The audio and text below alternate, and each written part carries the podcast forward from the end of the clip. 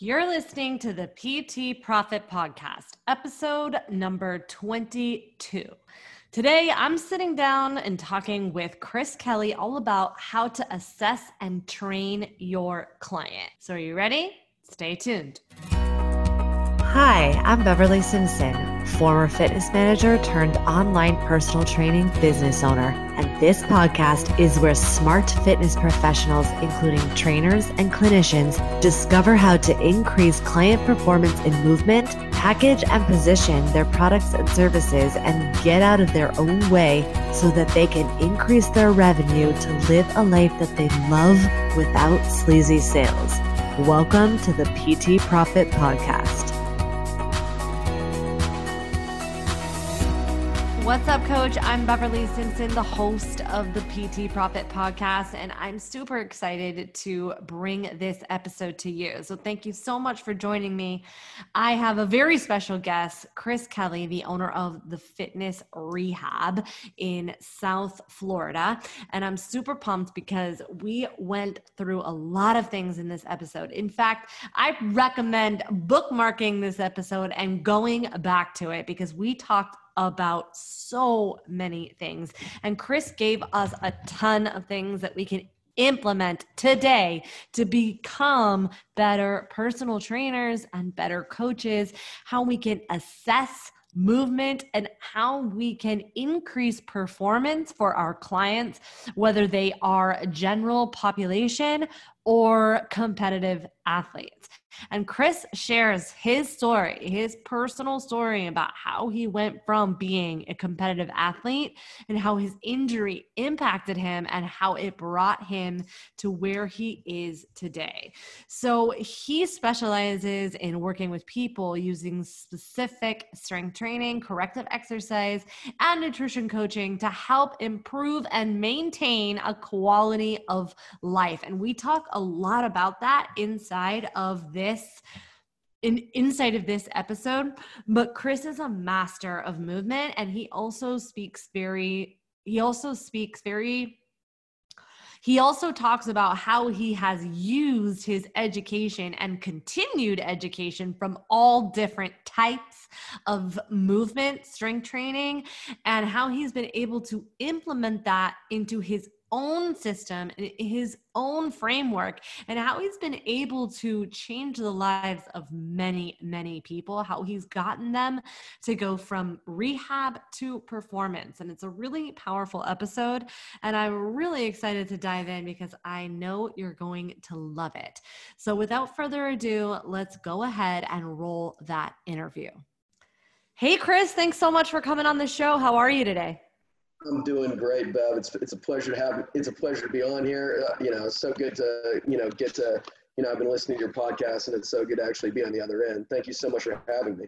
No, really, it's my pleasure and privilege. I'm really excited. Today's going to be an awesome conversation. So, as we were chatting in the green room, we were really just talking about how you know, the reason I started this podcast was so that we could help fitness professionals package their products and services and get it out to their audience, but also sharpening the saw and becoming. I think what happens to so many professionals is that it's either or, right? They're either like really immersed in education and then not implementing, or they are, you know, really focused on selling their stuff and forgetting that you know the science of training is always changing. So i'm really excited to just get into this conversation because i know that you i've watched you do both. So i'm really excited to get into this conversation. But can you just share with us a little bit about who you are who you help and how you got there yeah, no doubt. So uh, my name is Chris Kelly. Um, I have a gym in uh, Lakeland, Florida called uh, Fitness Rehab. And what we do is, you know, as the name implies, we kind of bridge the gap between fitness and rehab. And that was always kind of my my interest. Um, so the, the, way that I got into fitness, like my um, my dad was a college football player. Like for those of you that are football fans, he played uh, football for the University of Florida. Steve Spurrier's Heisman year was his freshman year, so that shows you how old he is. But um, it was always like my both my parents. My mom was an elite triathlete, so both my parents were like super into fitness. So it was kind of always inevitable that um, I got into it. So my first experience with training was like learning to bench on my dad's old weight bench at the age of 13, and like getting up to about like 185 pounds, and then like the bench breaking on me. So um, for the first few years of, training, it was just kind of like that. I just knew that, you know, I mean, I just absorbed all of it. I loved it. I was never the biggest um, athlete. I was not a, I was not a, I, you know, I'm like five eight maybe, you know, and I was never the biggest or, or the most powerful athlete. But training really helped me to um, to excel, which soccer. Um, and so for me, my goal was always to play pro soccer. I absolutely love um, the game of soccer. It's it's my passion.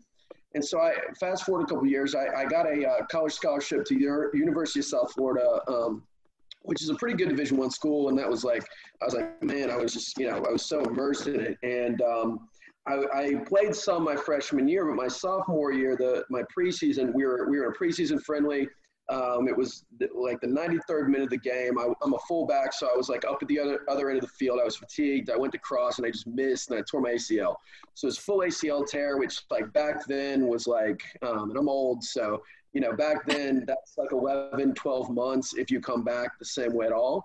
And that's so I had surgery. I had surgery, and my my surgeon told me in the consult afterwards. He's like, you know, just be prepared to not you know, be where you were. Be prepared to not play again at that level. You know, you're you're probably going to you're you know you're you're you're likely going to experience some complications and like that's like telling me not to breathe anymore because I'd been so you know obsessed with that my whole life you know and so I lost my way for a while and I guess I ended up working with a, an athletic trainer and a strength coach that was kind of an early adopter of a lot of these principles that we use um, in my business now and this was like 2002 um, and so they were doing, you know, things like functional movement screen and, you know, uh, applied kinesiology and all this stuff where it just like blew my mind. But um, the main takeaway from that, though, is that I worked with this guy for like nine months and he taught me about my body. Um, he taught me more about myself and training and just that side of things than I, I mean, for me, before that, it was like bench, curl, squat, you know, maybe power clean or something like that. And it, it was just the basic lifts. So once we did that, um, you know, I was much more intuitive. I, you know, the way that I trained, trained and looked at the body completely changed. And, um, you know, I, I, I, walked back onto my team a better athlete. You know, I, I, I remember crying after I played again for 90 minutes, and it was like this emotional thing for me that um, I felt like I'd been given back something that had been taken from me. You know, and, and so that that always that stuck with me, and I continued to train. Um, fast forward a couple of years, I moved to New York City, went to journalism school. Um, I was a writer for like various like fitness publications, um, and I ended up buying a gym back in uh, back in where I'm from because it's the only place I could get a loan. And um, you know, and, and since that since then, you know, I've survived a recession. I've you know I've survived all these things, but um, I've just done that since then. I you know I'm, I'm I come from a non-traditional background. I come from, I have a master's in journalism. I, I uh, you know I and you know that's it's weird but i i've always just kind of gone to the best places where the smartest people are um, and learned from those people and and that's um, i remember early on you know kind of to allude to your point about the being a, no, a knowledgeable board marketing like i had no idea what i was doing in the beginning like i was just uh, you know the the economy i bought a gym that had a bunch of members and the economy just wiped that out after 2008 and I just remember um, I went to a Perform Better Summit like in like maybe 2000, early 2008, and I, I remember Alwyn Cosgrove like I, I just like cornered him after a um, after like in one of those question things that you do, and he's like he's like learn. He's like that's what you need to do. He's like he's like study for at least one hour a day, and you'll be an expert in anything that you do. Mm-hmm. And that really stuck with me. And I just remember. Um, I, I and I say to this day, I really do believe that knowledge is power. Um, I, I still do that. I still study at least one or two hours a day. And, and I think that curiosity and that interest um, has kind of kept me learning all this stuff that has allowed me truly to define myself in my own like market. Um, I think that you know, kind of like we were talking about in the green room. It's like the stuff that we are learning, you know, the people that listen to this podcast are high level, you know, the things that we're learning, the things that we care about, breathing, biomechanics, all of those things, like those are uncommon in therapy, rehab, and training. And so by learning that stuff, that really is the gilded edge. And even if we all kind of are in the same bubble, that bubble only exists in a small portion of the, you know, the interwebs, you know, that doesn't exist in your town you know and that still to this day is the thing that for me we still get most of our um, we still receive most of our business through word of mouth because of that you know because of the things that i'm learning and because people are like it's weird but it works for some reason So I think that the way that I got to where I am now is just through just continuing to get better more than anything else. I mean, my story is just about continuing to persevere and move forward and continue to learn. So that was a long-winded answer to your question, but there you go. You brought, I love it. You brought up two things that I definitely want to, you know, revisit. Yeah. One is that you brought up something, and I say it all the time, and it's really important to remember is that no matter what you're in, whether you are, you know, a physical physical therapist or or physiotherapist rather or personal trainer high level is that it's easy to look out into the space and think oh everyone's talking about the same thing when in reality your circle of friends is really this big it is a drop in the ocean compared to what is out and compared to what people are being taught and being told from a professional level. No doubt. You know, and, and I guess the thing that I've realized through my learning process is that I, you know, one of the things that I wish that I had more of was kind of like professional mentorship. You know, I put a lot of this stuff together on my own, but um, since I really started to engage more with other coaches, like people like Alex Seffer and Katie Sinclair, and you know, all and you know, all of these smart people that are doing amazing things, um, the better I become you know and and the more that the more i realize that rather than comparing myself to other people that are doing the same thing that i'm doing i'm like i don't care. Like i just want to get better. It doesn't matter to me. You know i, I just want to learn from people that are doing great things and just learn why you know? And so I, I, I find that for me that's kind of been the evolution that you know we've taken these systems like frc and pri and you know all of these things bill hartman's intensive and all that stuff is great but nothing nothing really beats peer mentorship. You know people that have already learned this stuff that are doing it you know looking at their journey talking talking to them about it and reasoning through it because otherwise it takes people a million years to put this stuff together if if ever right? So that has been my that's kind of really helped me is just kind of getting building friendships, building my network, building those relationships, because those relationships are the things that have given me context, you know, and, and that's been a game changer for me because it makes my process so much more uh, efficient, I guess you could say. So, yeah, no, absolutely. And what I really love, because to me, when I'm hearing you say it, to me, that is the difference between learning something and implement implementing something. Because right say it all the time right? I actually got some hate recently on a on one of my on my videos that i posted which i i completely understood but the thought was that i wasn't saying education's not important but what happens is that people forget to implement what they're learning. And i part of that will come because part of part of learning is the implementing and then talking it with your peers and talking it with through and mentors to figure out what happens. Yeah. have we tried something that the book said and then it doesn't work?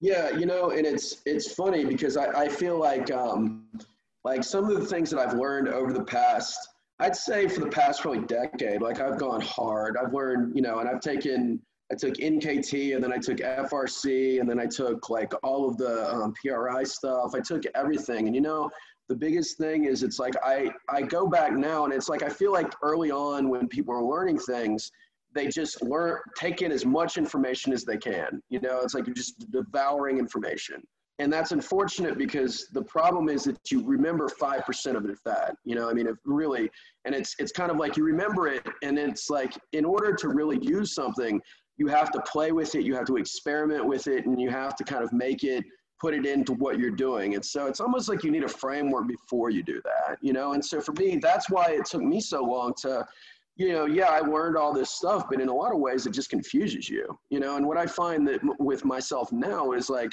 I'm going back to a lot of the things that I learned like three or four years ago, and I'm like, I'm looking at them with a new context because I have more of a an established framework of the way that I operate. Like for me, I have um, one of the really cool things that um, Kyle Dobbs talks a lot about is just creating, you know, act, is creating principles, you know, and having having what your principles are, you know, making looking at everything within the context of principles you know and if i could give a trainer any advice or really any therapist or anybody it's just create your principles based upon what you learn you know i mean if you could create one bullet point based upon, like, for example, proximal before distal, right? You learn PRI, that's what it's all about.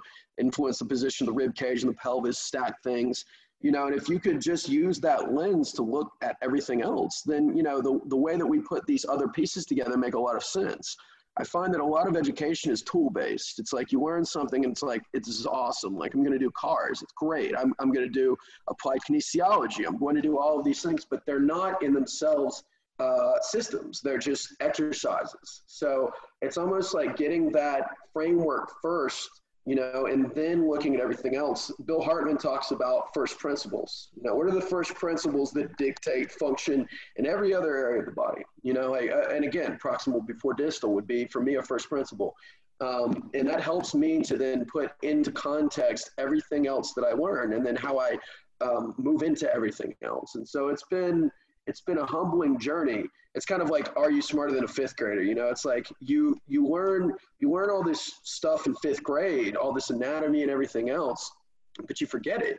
You know, and it's like you go back later and you're like, man, had I paid attention to that more, like I would be a fifth grader knows probably more about anatomy that year than your average trainer or therapist. You know, it's just they forget by sixth or seventh grade. So I, I just think that it's kind of like that. So for me, it's kind of like just going back and relearning the basics and, and you know, doing that. That's that's helped me, and it's it's humbling. But you realize how much you don't know, you know, and, and just kind of where you start and where everything else emanates from. I guess you could say. And what I really love about that approach too is I think that that is the approach that helps people from getting dogmatic about whatever they do because we're tribal people, right? And the way, you know, especially too when it comes to marketing, we're always thinking of that position of us versus them. But when you operate from principles, then you are able to look at things through your lens, through a different context, and then be able to take things from all different areas. Yeah, and I guess that's kind of like, and it's funny having taken a bunch of these different systems, I see that a lot. I see these people that will like, for example, take, you know, a system and, and they, they stay, they stay in that system and they become further entrenched in that system. And that's really cool because their H system has a community of people that, you know, develop confirmation bias and kind of, you know, pump one another up and support one another and help to grow one another's social media. And that's really cool. I mean, that's fantastic. But at the same time, it's like, I see those same people and it's like they're always talking about the same stuff, you know, and it's I guess it's kind of just figuring out like what do you want to who do you want to be? You know, like like I wish I were more popular online, but the reality of it is I cannot stay attached to any particular group of people too much because they all represent parts of my journey that I use when I as I need it, you know, and so um, it's just and, and you have to kind of decide like are you trying to just become better or are you trying to use some sort of approach that is going to help to promote you in you know through that system you know? And I, have seen that a lot and that's not a it's not a bad or a good thing. I mean every system talks in a lot talks in, about the same principles in different ways. But i think the best as you say the best therapists the best trainers the best coaches are the ones that are always trying to sharpen the saw within you know what they do. You take what is useful you discard what is not. So um, and, and just constantly trying to, and wh- whether that means, you know, biomechanics, anatomy, or psychology, or nutrition, or whatever. You know, I mean, you get to a point, even with this stuff, where it's like you're you're you get to a point of diminishing returns, and you're like, okay, I need to understand people better because I need to get them to actually do what I'm asking them to do. You know, if I get so far off in terms of explaining people, like Katie Sinclair does a great job of simplifying things to um, she does one of the best jobs of simplifying complex principles back to general population, the general population that I've ever seen. And I think that's the true mark for whether or not we're effective as a coach or a trainer or a therapist is can we explain it to anybody? You know, can we explain it back to uh, just a regular adult or a child even that comes to see us because their back hurts or because they have, you know, this itis or whatever. You know, once we can do that, then I feel like it's time to probably move on and learn something else. So yeah. That's a good point. Now there is something you did talk about that I'd want to circle back into in part of your story because I actually when I was yeah when I was just out of college I had dated a uh, I dated a uh, on the way professional soccer player. He was okay. he was a soccer player, D1 athlete at Duke, I guess. Oh like, man, yeah, like, sure.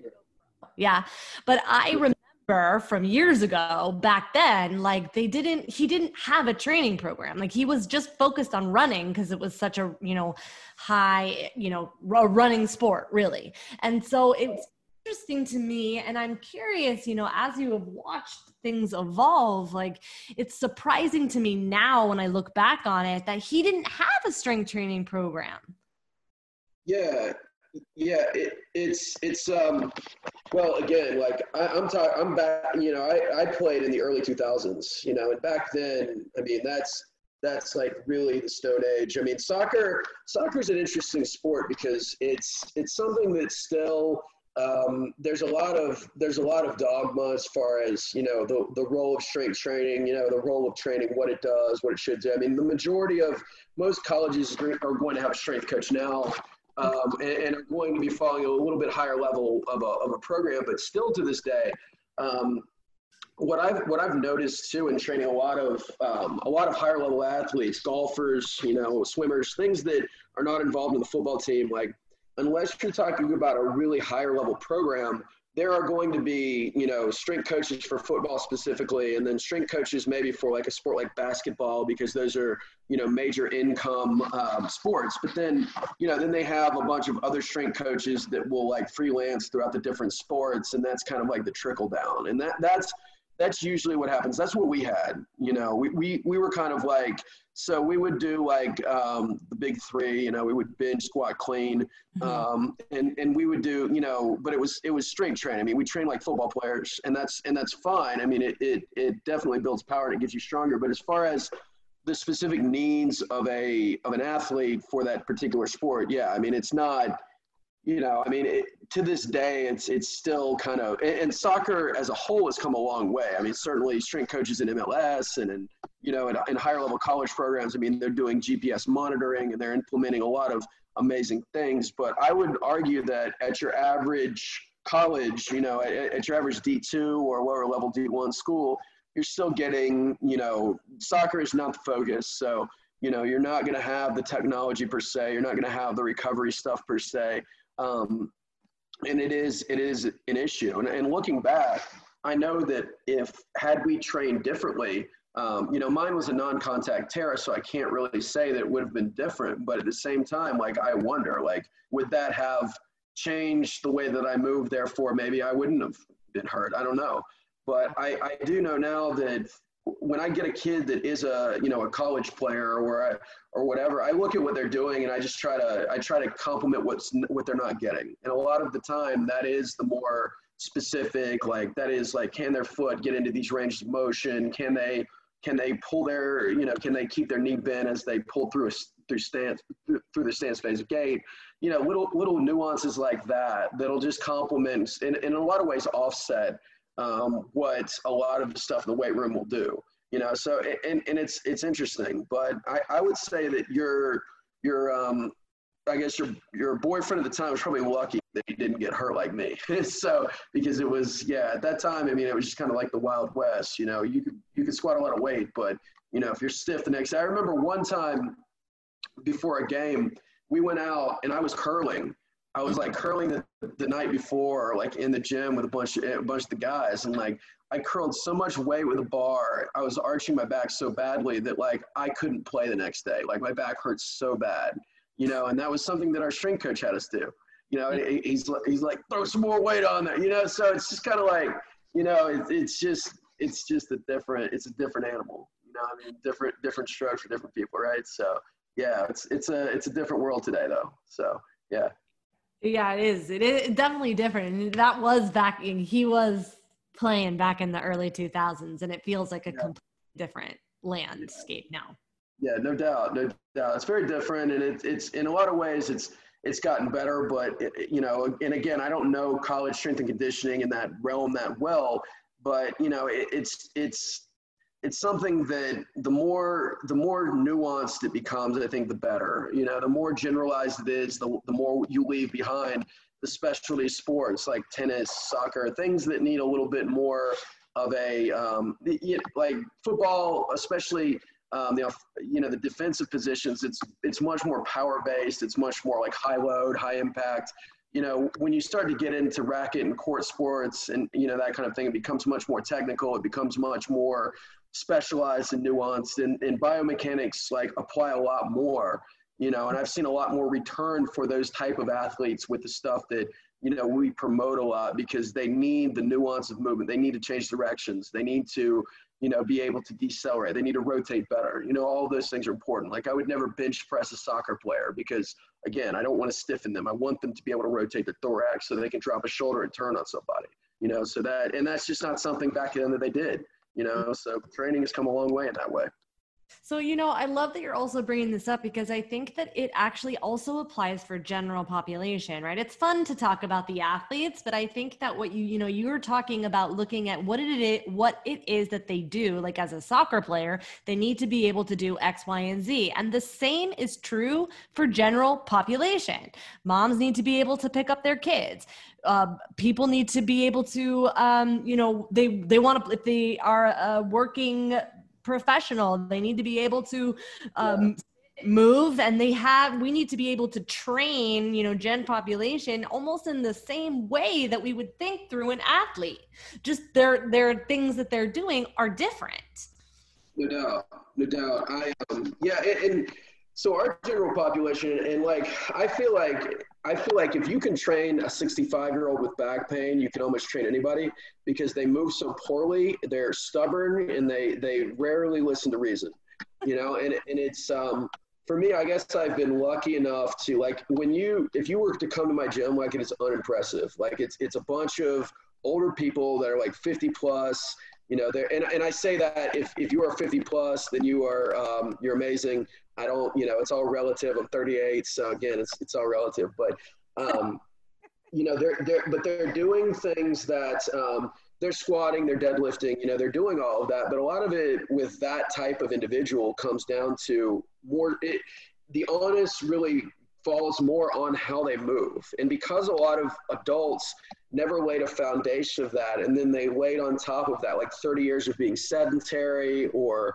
stop starting their entire life or even worse like my dad is a good example. Like my dad college football player like super athlete you know could bench like 500 pounds and like run a 4-5 and just a monster in college. But then you know fast forward 40 years he's a lawyer he's been sitting for 40 years like he had major heart surgery a couple years ago. You know, he can barely walk without pain. It's like you he developed all of these when he was um, in his late 30s. Um, he was running and he heard these, these, this popping and he just collapsed in pain and it was he blew out a couple discs in his cervical spine and it was just because he was um, he just created all this compression from all the impacts and cleaning and stuff when he was in college and then you know it just he, again it's just things that laid on top of that. And so, like with th- with that in mind, when we're working with you know an older person or really any human being, um, you know, we have to lay a foundation first with that in mind, with the movement piece in mind. And and that is not to say that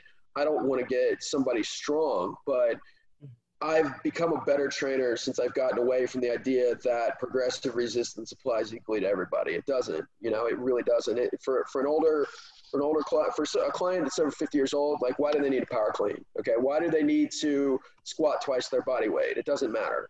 You know, like that. We have I have a certain standard where I want to get them as far as what they can do, but like um, it's it's like can they get off the grounds? Okay, can they can they shift from side to side? Like, do they have the capacity to tilt and anteriorly posteriorly tilt the pelvis? Like, do they have an understanding of that? you know, and really slow cooking that person, you know, taking them and giving them that basic understanding. And um, I really enjoy that part of it because you take somebody, if, if somebody's willing to accept the fact that there's, there's a threshold for everything, you know, and, and within that threshold, you can do things, but if you go over that threshold and you start, to, it's like you can squat, but what are you squatting with? Okay, what are you using? You know, are, are you are you able to um, are you able to stay straight as you squat? Are you able to bear weight, or, you, or is your body going to buckle as you move? You know, and it's kind of like if the person is willing to accept the fact that you know that exists, and they're willing to have the humility to just kind of like build from the ground up.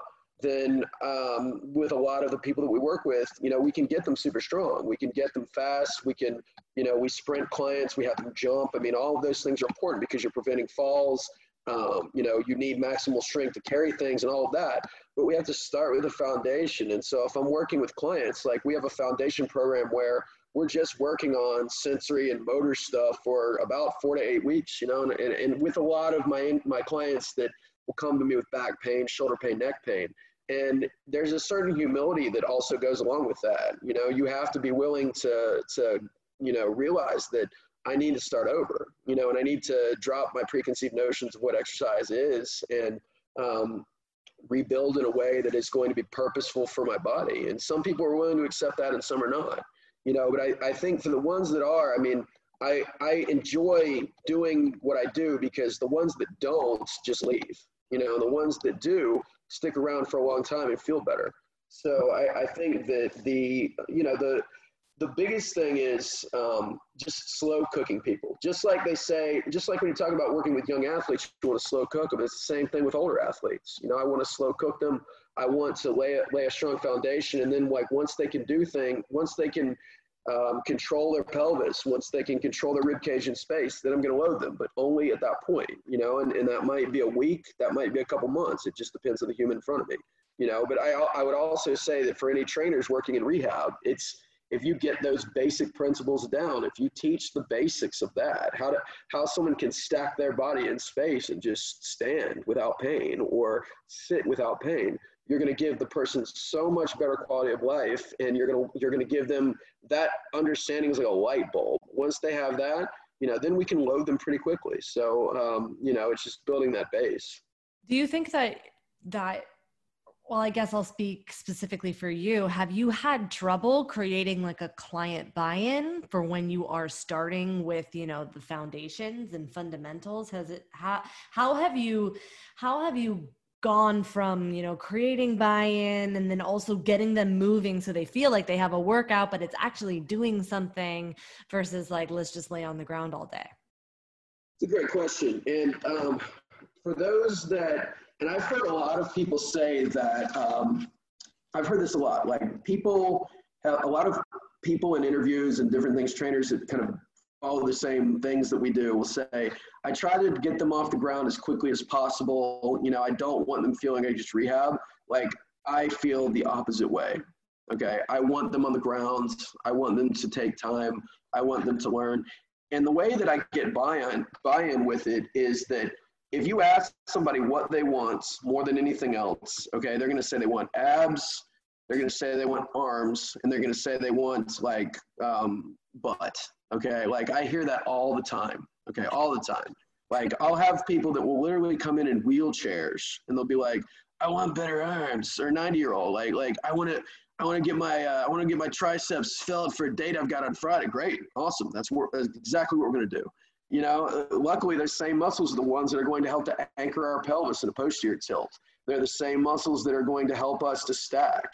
You know, and so what I do is I, I have a program called Corey Store um, that I teach as a class actually, and it's it's it's a lot of ground-based stuff, progressing the standing stuff, but it and we call it a core training class. And I just tell them it's core training. I just say, look, like um, putting it in the client's terms, like you need to train your core. Your core is weak, right? They're like, of course, yeah, my core is really weak. Like clients understand that. So yeah. putting it in terms that they understand, I just, I'm going to be like, all right. So our initial circuit, like A1, A2, A3, you know, we're going to do a hamstring bridge to work on your, uh, to work on your butt and your hamstrings. We're going to do a standing uh, wall squat to do it in standing, you know, and then we might do like a bear hold to work on your abs. You know, I mean, that is, you know, abs and abs and hamstrings, abs and butt. Like, and, and to be honest with you, there I have had zero issues with buy into that. Zero. Like people people understand that. And I and I also think that, you know, because I get a different population, like I get people who have had cervical fusions. I have people that have that are trying to avoid um, you know, surgery for spondylolisthesis or, or a, a, laminectomy, like things like that. Like they're kind of, they kind of come to me with that understanding. But with general population clients as well, they just want to move and feel better. Like they get that too.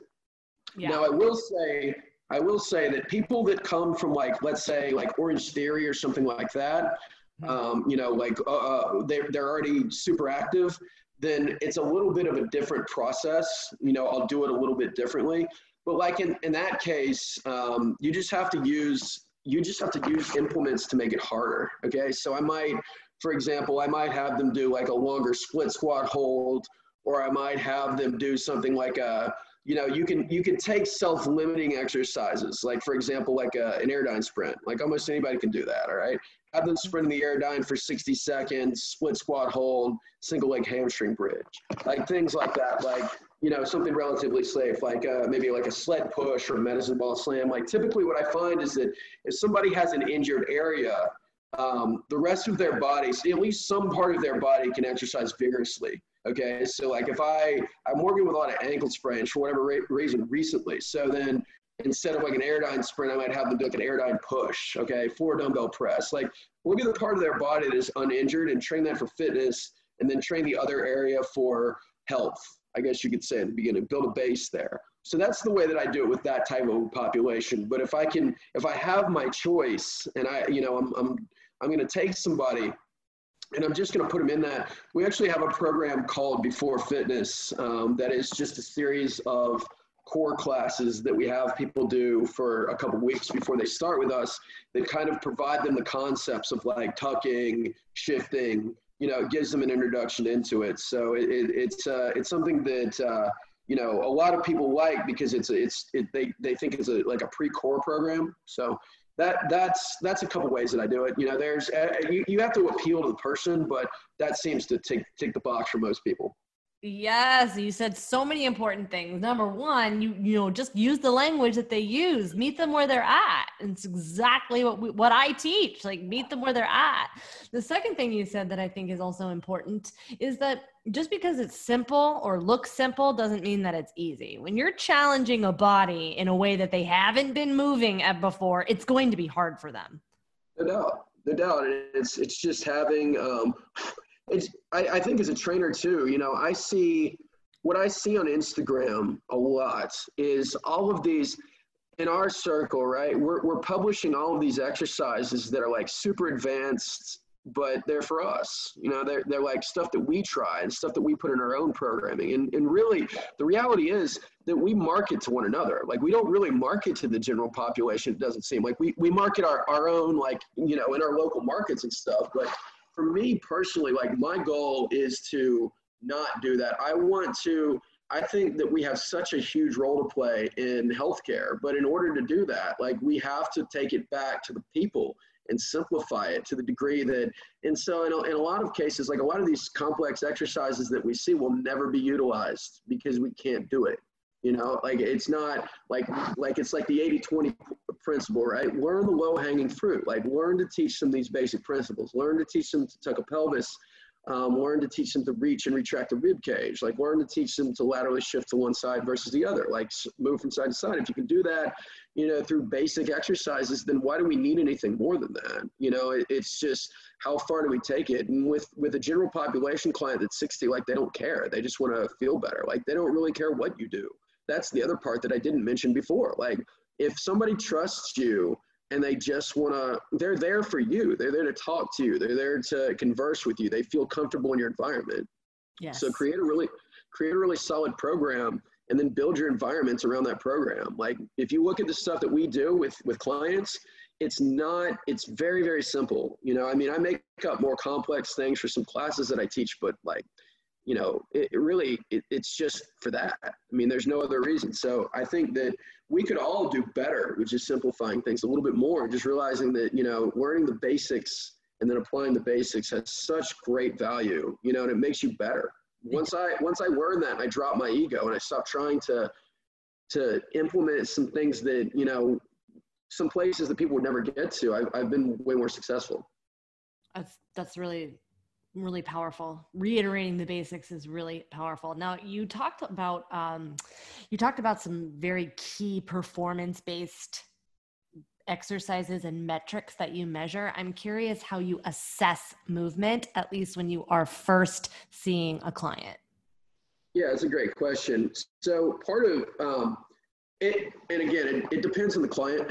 You know, I mean, it's like if, if they come in with pain, then I'm going to do a lot more stuff on a table than if it's just the general population client. But for me, it's it's obviously it's proximal before distal. So I want to look at rib cage position. I want to look at pelvic position. I want to I want to see can they shift from side to side.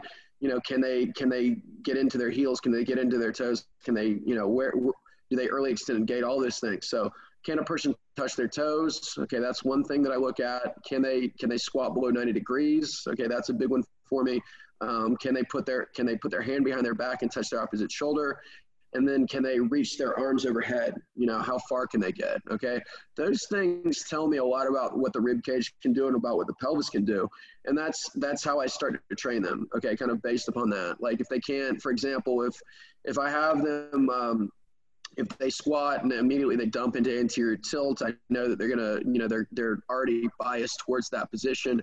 Um, so I'm going to work a lot on just teaching the tucking action um, and the reaching action. But um, again, that that just shows me do they have any weight shifting issues, you know, that type of thing. So, you know, I can I can um, I can start to train them off of that. You know, now it, and and that's also for us in our foundation program, like I want somebody to squat below 90 degrees before we start to have them hinge. Um, I want, you know, I want somebody to be able to touch their toes before we start to substantially, you know, load the posterior chain. It's like stuff like that. But um, more, more than more than anything else, probably those four things. You know, if I break it out a little bit further, I'll look at like um, uh, hip supine hip flexion on the table. Um, that shows me again how where they where their pelvis is in space. I'll look at things like hip rotation because that shows me if they're maybe shifted to one side versus the other. You know, and I'll look at things like um, humeral internal and external rotation because that'll tell me can they fill a chest wall, can they fill um, a uh, you know an upper dorsal rostral thorax, things like that. That's amazing, and so, I'll yeah, there you go. Tell you that you're the first person I've ever heard tell me that you want them to squat before you want them to hinge. Really? Yes. I usually have been taught that we want to, well, uh, let me rephrase. I am wide, so I am biased to hinging. Yeah. Yeah. I always have taught hinging first. Well, yeah, I mean, and, and that's, and you know, traditionally, when I was, um, I kind of like looked at them as either or, you know, originally, you know, as, as I've gone along. But I guess what I found, and I, I, that was something that I heard from Zac Cupples like a long time ago. But I, for me, it's like if, if, if you think that it, as a wide, if you're going to start out in a anteriorly shifted kind of a nutated sacrum position and you're already biased there and you start to squat and you can't even get down to 90 degrees uh, between 90 and 120, then it doesn't make any sense to do that because you're just going to dump forward, right? Mm-hmm. So for me, that's a really good mark is if I can get somebody to about 120 degrees of flexion, then I know their pelvis probably can do, can both tilt anteriorly and posteriorly pretty well, you know, and then I can start to, to train them. Now, what I will say is that with that person, and you know a lot of i've heard with with narrows it's like i i start narrows with squatting as well but what, what the difference is that i'm going to start them with squatting at about 90 degrees. I i, I love box squats for narrows like box squats with internal rotation so box squats like maybe a wide stance box squat with a band around the knees or something because that's going to internally rotate um, the pelvis or if i'm uh, or like maybe a block between the knees but i don't like that as much because it's awkward. Um, but teaching them a little bit more of a you know teaching them to propel a little bit better even even for them, um, I find that with a lot of narrows, it's like yes, they can get into into a hinge, but they can't control a hinge. Mm-hmm. So a box squat is really solid progression to start with that. So yeah, that that and that's a big one too because that's kind of like one of our primary lower body things. Um, we're going to we're going to move to um, with a lot of my adults. What we t- what we end up doing is like we'll move to single leg progressions after they get to uh, maybe like we'll get them up to like maybe a 50 pound dumbbell or something like that in a goblet squat. But after that, I'm going to start doing, you know, like single leg squatting and split squatting are two kind of pillars in our program. So for our, for our anterior loading progressions, like we're going to use those a lot more. Um, and then for hinging again, kind of similar, like I'll use, I use like a high handle trap bar deadlift a lot for, um, for my, for my adults as a primary. And I'll also use a, um, but you know, again, I, I don't, we don't really RDL much. We don't really deadlift from the floor just because of the population that I'm dealing with. But definitely squatting before hinging though, for sure. Yeah. Okay. So this has been really amazing, and I want to be mindful of your time. So I'm going to leave you with this last question uh, before we can send people your way. Is what would you say to a like um, a new new trainer, or not even a new trainer, even a seasoned trainer who wants to learn more, who wants to, you know, start building their principles? Where should they go to start learning this stuff? You know, I mean, I, I think that you just have to ask yourself, like, who do you want to be? You know, I mean, if before you, and this really applies to anything, it's like before you want to, before you start to learn things, figure out who is doing what you want to be. You know, I mean, figure that out. Like, what, what is the type, like, who do you want to work with? Um, you know, what is the populations you want to work with? Who do you not want to work with? You know, and just sit down and write all of those things out because once you do that then you can figure out who is already doing that. You know like who is who is already performing those things at a high level. Then you go learn from that person or you you learn from who they learned from. And that's that's what i did is i just looked at um, I, I, mean one of my early influences was my was my um, strength and conditioning coach when i got injured. But for, for me i just asked him i'm like where did you learn all this stuff you know and who would you recommend and and i i interned under him. So I would recommend number one, find somebody who's doing what you want to do and see if you can pay them for their time to learn from them, um, mentor under them, or at least get a list of people that they learn from and then start there. Um, and all of the rabbit holes that I've gone down have been through things that I've seen other people that I respect do. You know, and once I, you know, from there, I, you know, I've learned things, and that, and that's helped me to kind of um, you know, figure out who I want to be. But in the beginning, you know, don't reinvent the wheel. Figure out who is doing what you want to do. And then from there, you know, learn their principles, learn their mistakes, and then from there, go after what they learned and, and branch off from there is what I would say. It's really, it's really powerful. This has been a really insightful episode, Chris. Thank you so much. Yeah, and hang so tell me, if anyone wants to learn more from you or mentor under you, where should I send them? All right, so I am uh, fitness two underscores rehab at um, Instagram, and um, I'm also the the dot musical dot athlete on Instagram. So I kind of have two sides of my business. The one side is like education for therapists and uh, trainers, certainly, and, and massage therapists. And uh, you know, again, it's just how we implement our system.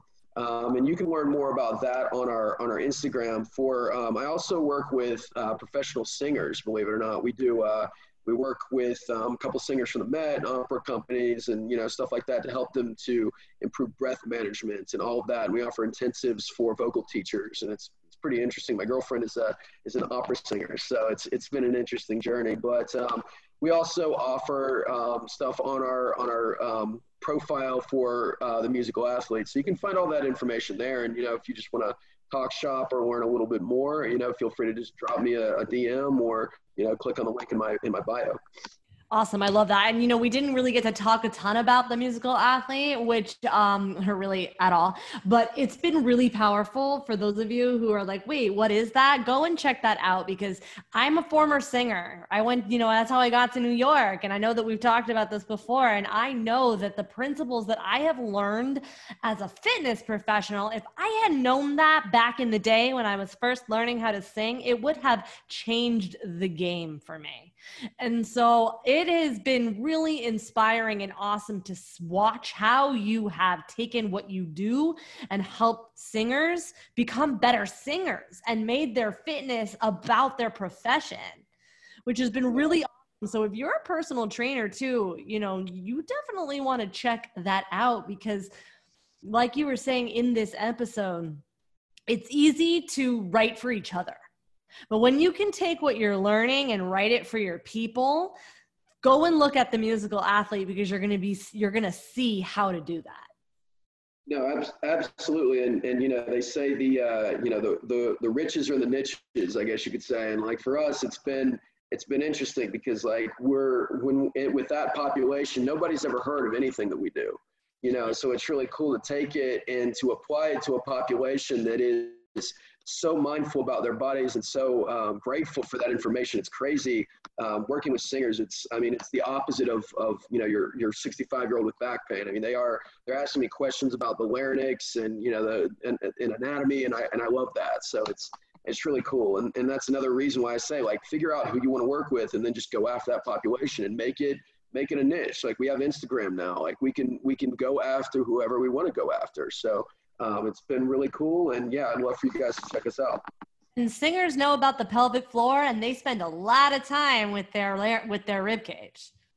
They they do, and it's funny. Um, they they know about the pelvic floor, but it's kind of like they learn about these things in isolation. That's what I find with a lot of. That's what I find with a lot of these different disciplines is it's like they know these words and they kind of know that the pelvic floor is somehow involved in breathing, but they've never put together the action of like when I inhale, my pelvic floor does what? When I exhale, my pelvic floor does what? Like my pelvic floor, how do I connect my pelvic floor to breathing? Does it act like, how does that actually work? You know, and once you start to explain it to them and cue them with, you know, exercise, they're like, wow, like that, that kind of connects. So yeah, it's, it's nice to, it's nice to kind of put together the pieces because then they have these like aha moments that, you know, have been really cool to see. Yeah, it's really cool. All right, Chris, thank you so your time. I really appreciate it. For sure, Bev. Thank you so much. It's been a pleasure.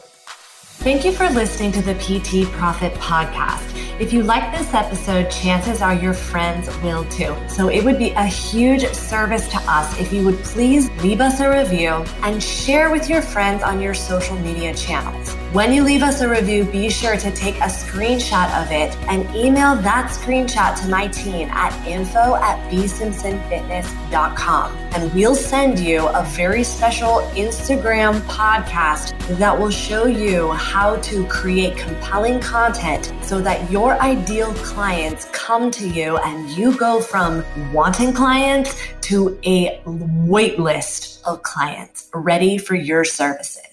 Thank you so much for listening, and we'll see you on the next episode.